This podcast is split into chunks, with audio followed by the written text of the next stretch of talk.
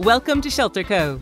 Thank you so much for joining us, and we hope that you find encouragement through today's message. For more information, check us out online at sheltercovelive.com or send us a text at 209 340 3115.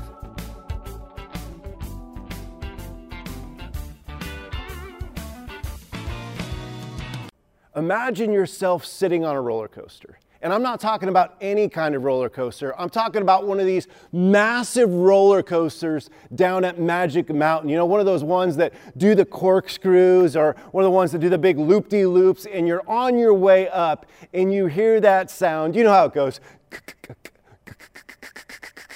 And you think you're almost there. It keeps on going. And then it keeps going.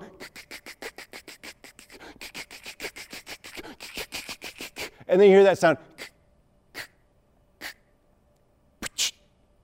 And you know you're about to go down, and you're not sitting anywhere. You're sitting in the front seat. You look down at your waist, and you realize you're not strapped in.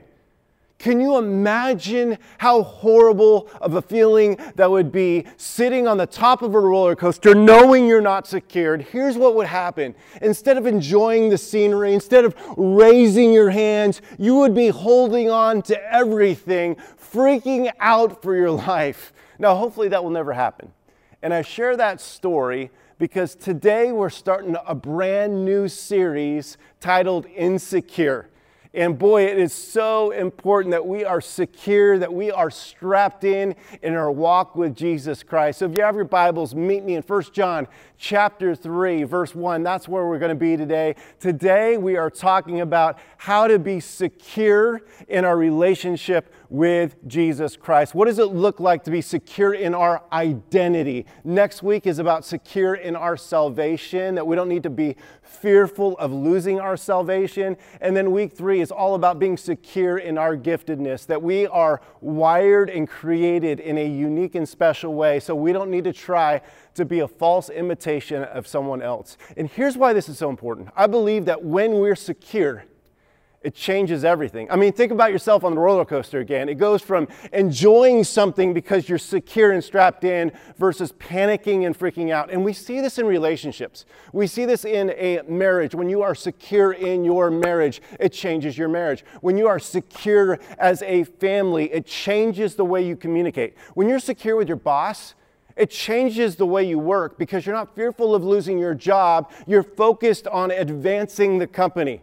Uh, you know, I see this play out all the time with our staff members because we are constantly joking with each other, making fun of ourselves, making fun of each other, laughing. And we can do that because underneath that, there is this security in the reality that we have this deep love and support for one another. So today, we're talking about security. Why? Because again, I believe it changes the way we live. And this is necessary for us to live out our mission statement of reaching and raising authentic followers of Jesus. It's necessary for us to, to live out our vision statement to be about the one. Why? Because when we're insecure, we're focused on ourselves. We're focused on how we feel, how we look, and yet when we're secure, we're focused on God and others. 1 John chapter 3 verse 1 is where we're going to be. Why John? Well, John was one of Jesus' closest friends. John was one of the disciples of Jesus. John was secure in his identity. In fact, in his gospel, he didn't refer to himself as John, he referred to himself as the one whom Jesus loved. Why? He was secure in the fact that Jesus loved him. John, 1 John chapter 3, verse 1, this is what John says. John says, See what kind of love the Father has given to us, that we should be called children of God. And so we are. The reason why the world does not know us is that it did not know Him. Heavenly Father, God, we love you so much. And we are so excited to, to talk about the reality that we can be secure in our identity with you. God, would you help us to open our hearts, to open our minds, to receive the message you have in store for us today? God, I pray for your help that you would speak through me in a passionate and clear way. We love you. In Jesus' name we pray. Amen. Again, my name is Jeremy. Stoked to have you with us today. We're starting this series, uh, Insecure. We're crossing out the I, we're crossing out the N, talking today about what it means to be secure in our identity. And before we jump into that, we want to talk about the reality that there's certain things that our identity is not based upon. Uh, in your notes, uh, our identity is not based upon what we do. It's often when you meet somebody, somebody will say, Hey, what do you do? And if we're not careful, we can buy into the mindset that our identity is based upon the fact that we're a teacher or we're a doctor or we're a nurse or we're a police officer or even a pastor at times. And yet our identity is not based upon what we do. It's so much deeper than that. It's based upon who we are. Second of all, our identity is not based upon what the culture tells us. The culture tells us all kinds of different things, which is constantly changing changing. Thirdly, our identity is not based upon how we feel. Feelings come and go. And if our identity is based upon our feelings, our relationships will be based upon feelings, which is a very dangerous thing. Our identity is not based upon how we feel. Fourthly, our identity is not based upon what we think. The culture is constantly challenging our thinking, telling us that there are newer and better ways to live life. It's not based upon what we think. Lastly, and here's the key it's uh, our identity is only based upon what God says about us. Who you are is defined by God. His word that's true and unchanging. In your notes, there's this word that says key, semicolon. And here's the point we need to see ourselves the way God sees us. We need to see ourselves the way God sees us. And, and, I love this because John starts us off in this passage and he says this word, see. I love that because it's this excitement, but it's this command at the same time. I'll never forget when I was uh, a teenager. We were driving home from Southern California. We lived in Sacramento. We were driving by the, the state capitol. It was at night. It was all lit up. And my dad said, Look! And it was this word of excitement, but it was also this, this word of command at the same time. And he wanted us with this passion and excitement to, to see the state capitol, but he also wanted to say, hey, don't look at anything else right now. And so we're starting to look at it. And what my dad didn't realize is that all the cars were stopping in front of him. And so I said, Hey, Dad, watch out. Again, a, a word of excitement, also a, a command, because if he didn't stop, we were going to lose our lives, right? Well, don't miss out what John is saying right here. He's saying, see. He's saying this is a word of, of great excitement, but it's also a command. In, in other words, don't miss out on the fact that God loves you. I want you to see this love in a, in a clear and a tangible way. Why? This is so important because the key to our identity is that we see ourselves not based upon what we think, not based upon how we feel, not based upon what the culture says, not based upon what we do, but we see ourselves the way God sees us.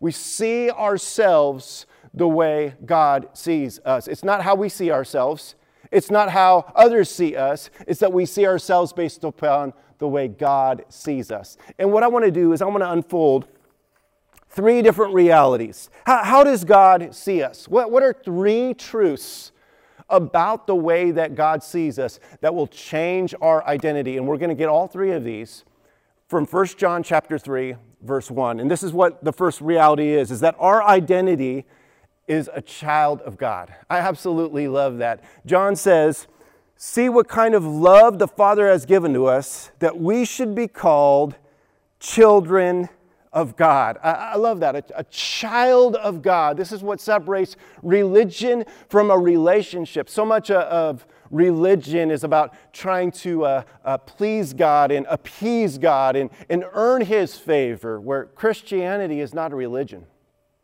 it's a relationship where God is our, our Father and He calls us His children. Now, the reality is that every single human being is valuable in the eyes of God.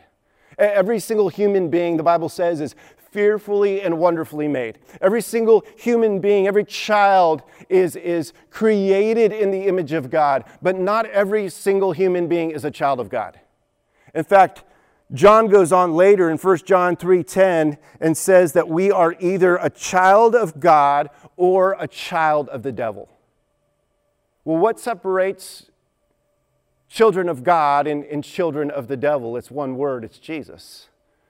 The Bible says that to be a child of God, we, we simply need to be born again. We simply need to receive the, the grace and the forgiveness of Jesus Christ.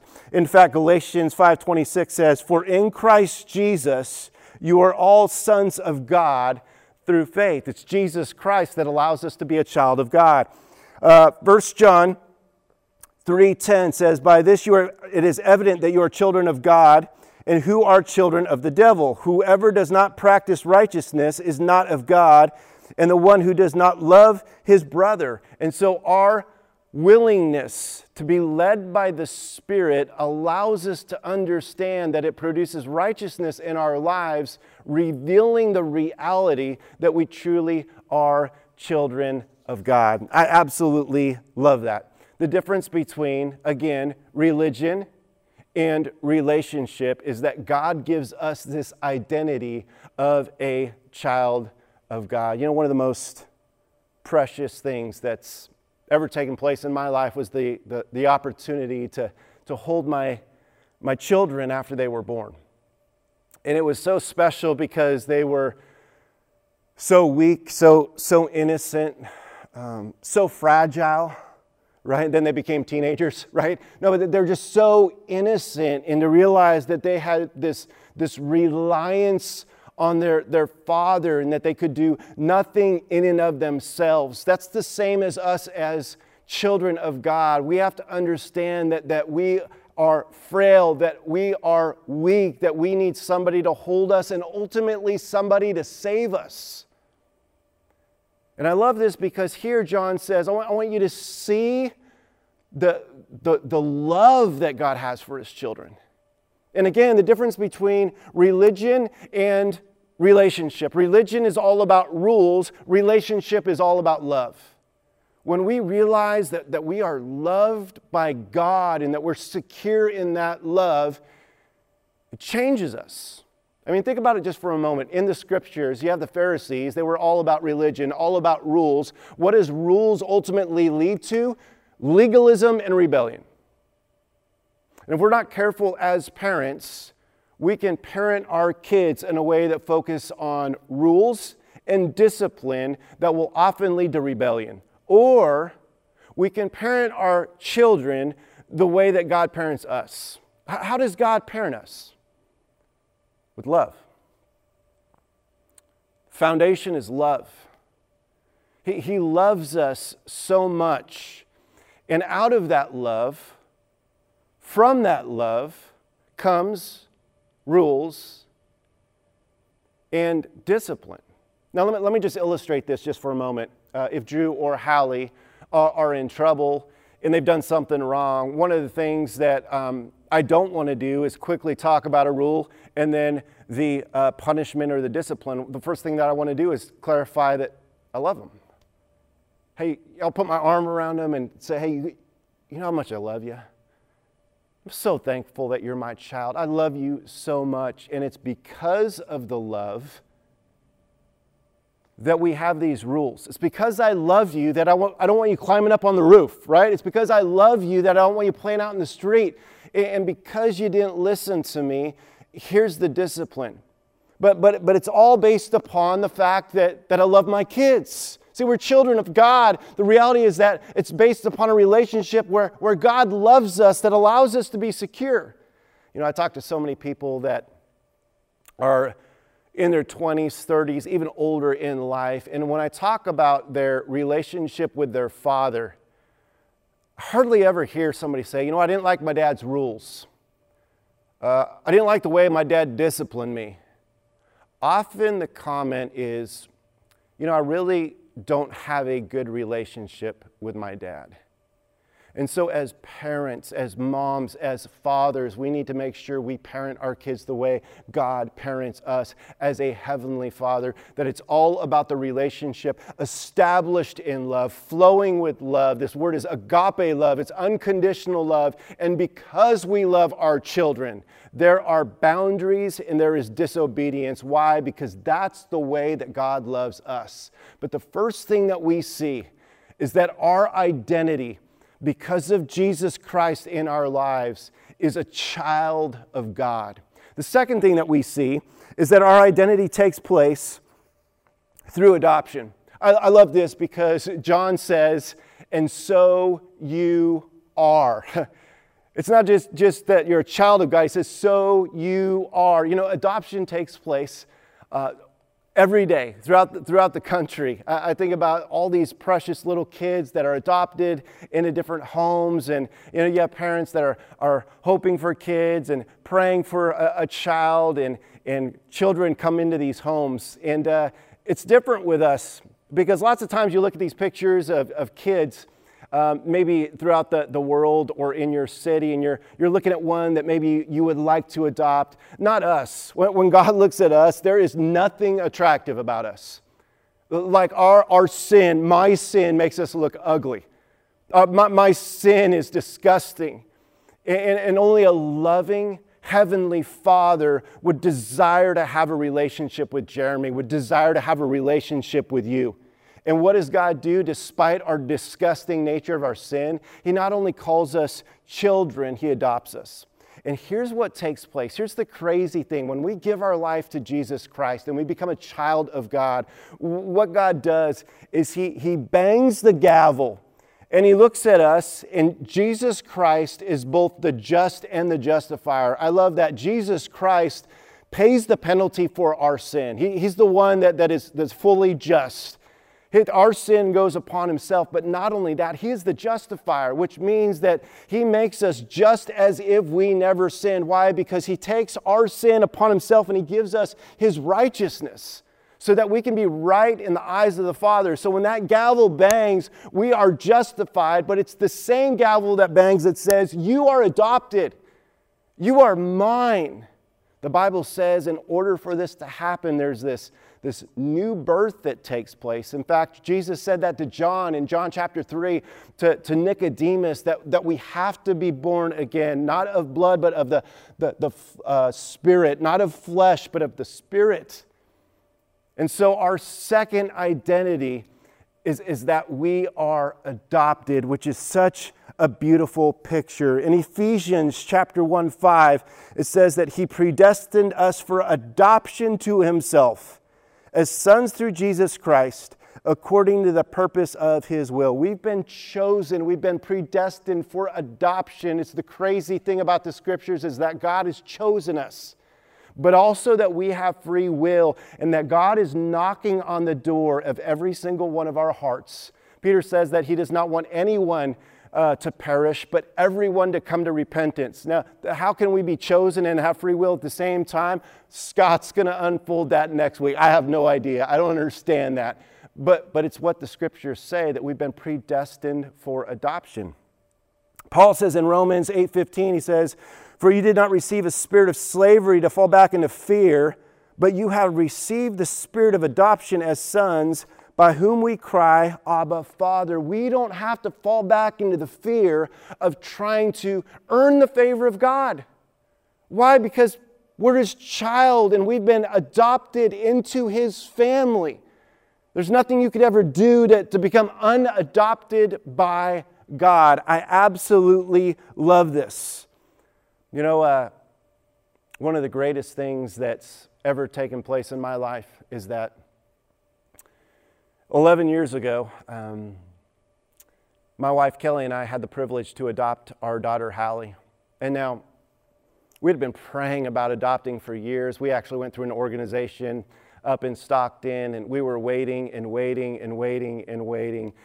And right when we unexpected it, we, we realized that one of our family members um, was pregnant at a very young age. And we were asked to, to pray about adopting uh, her baby, and we prayed about it, we sought the Lord, and we believe that God was answering our prayer uh, through this opportunity, again, that was unexpected. And I'll never forget uh, driving down to Southern California and, and being there for uh, Hallie's birth. I was out in the waiting room and just, just, just waiting for her and uh, longing to hold her. And now Hallie is 11 years old, and uh, throughout her whole life, she has always known that she's been adopted.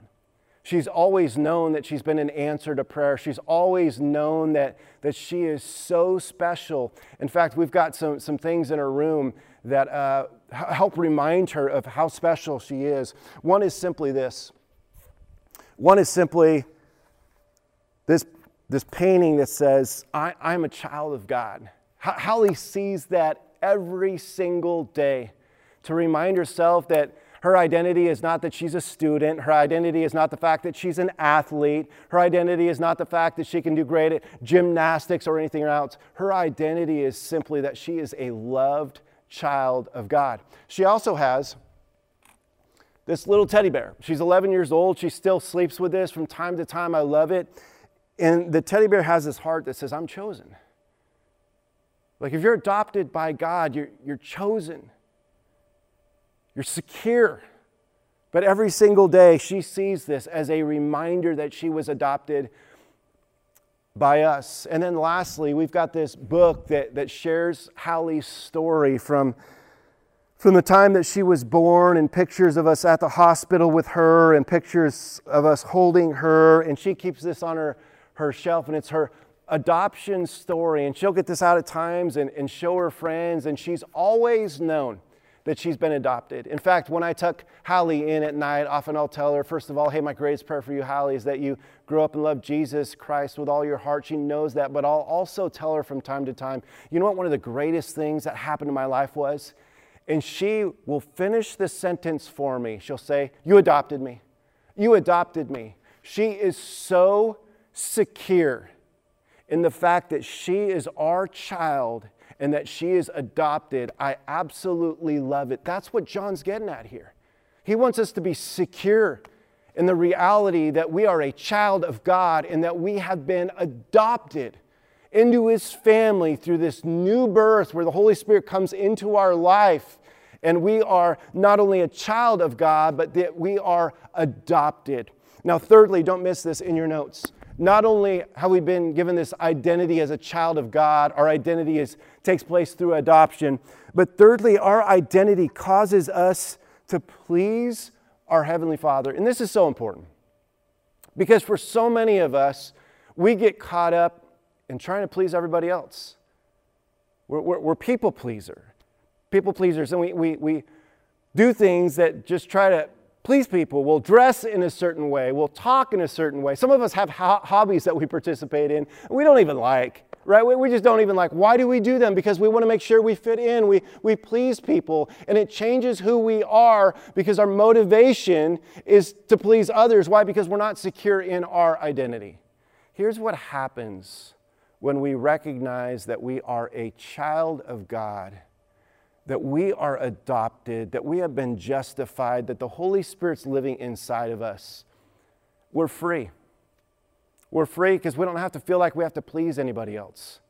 Now, now don't get me wrong, you, you, should still brush your teeth and wear deodorant and do some of that stuff, all right? But, but our main goal in life is just to please our Father, our Heavenly Father. I think it's so unique for so many of us that, that we have this internal desire to please our, our earthly father. We just, we just want to make our, our earthly father pleased. I'm 45 years old, and to this day, I, I still just want to please my earthly father. Well, when the Holy Spirit comes inside us, instead of wanting to please people, we have this desire to please our heavenly Father. In fact, we see this so often in Scripture. Paul said, or John says, the reason why the world does not know us is that it did not know Him.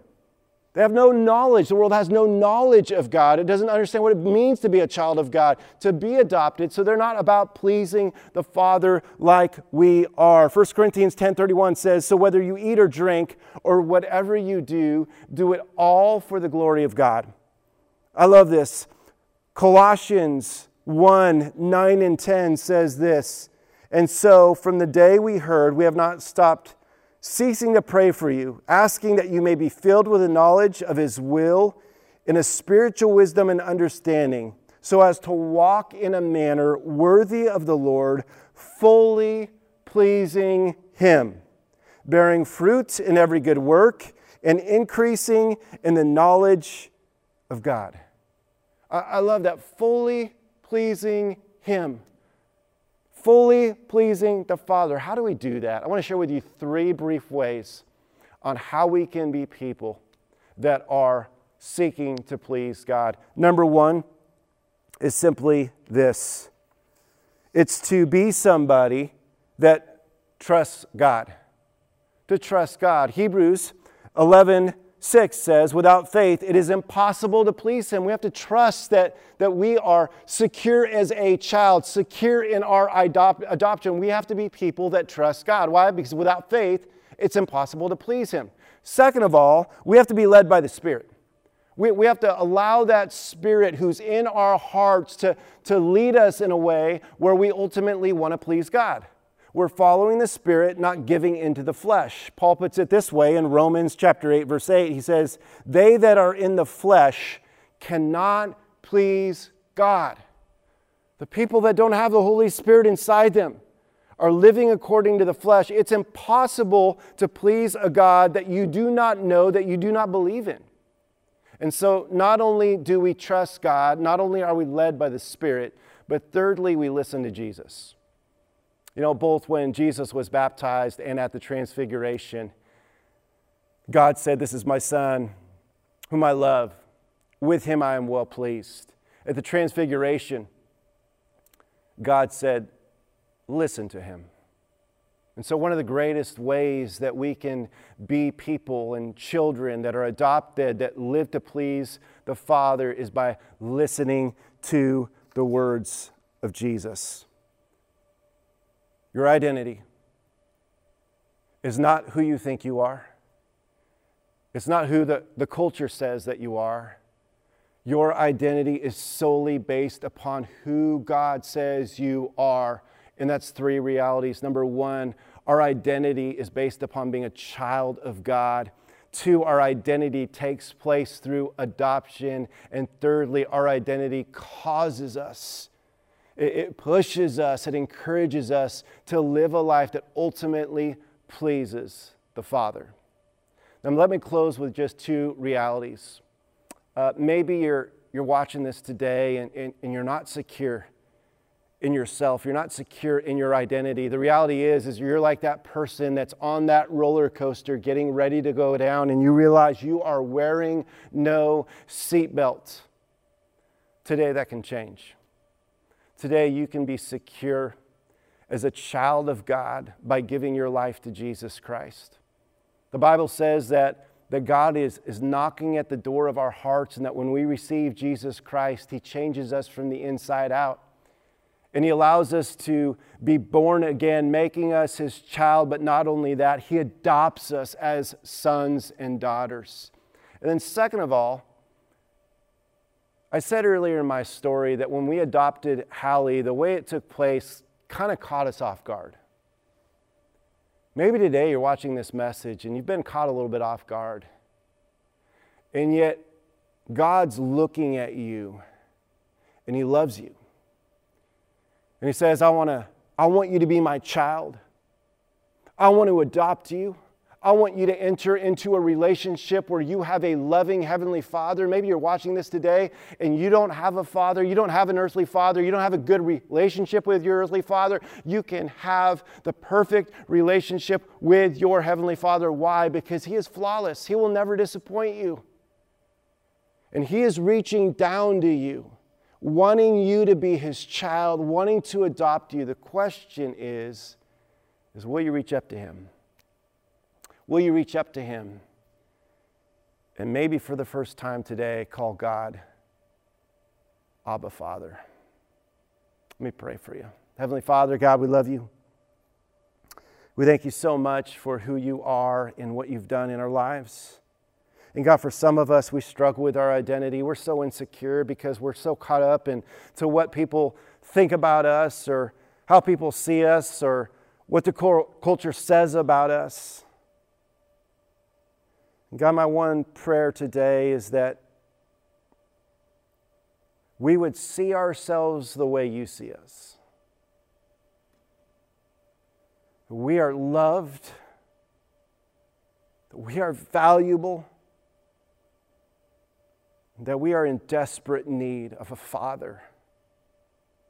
A Father that loves us so much that He sent His Son, Jesus Christ, to deal with the sin issue in our lives that we can be born again, not of flesh or blood, but of the Holy Spirit, allowing us to be a child, allowing us to be adopted, and changing the purpose of our lives to ultimately live a life that's focused on pleasing our Father.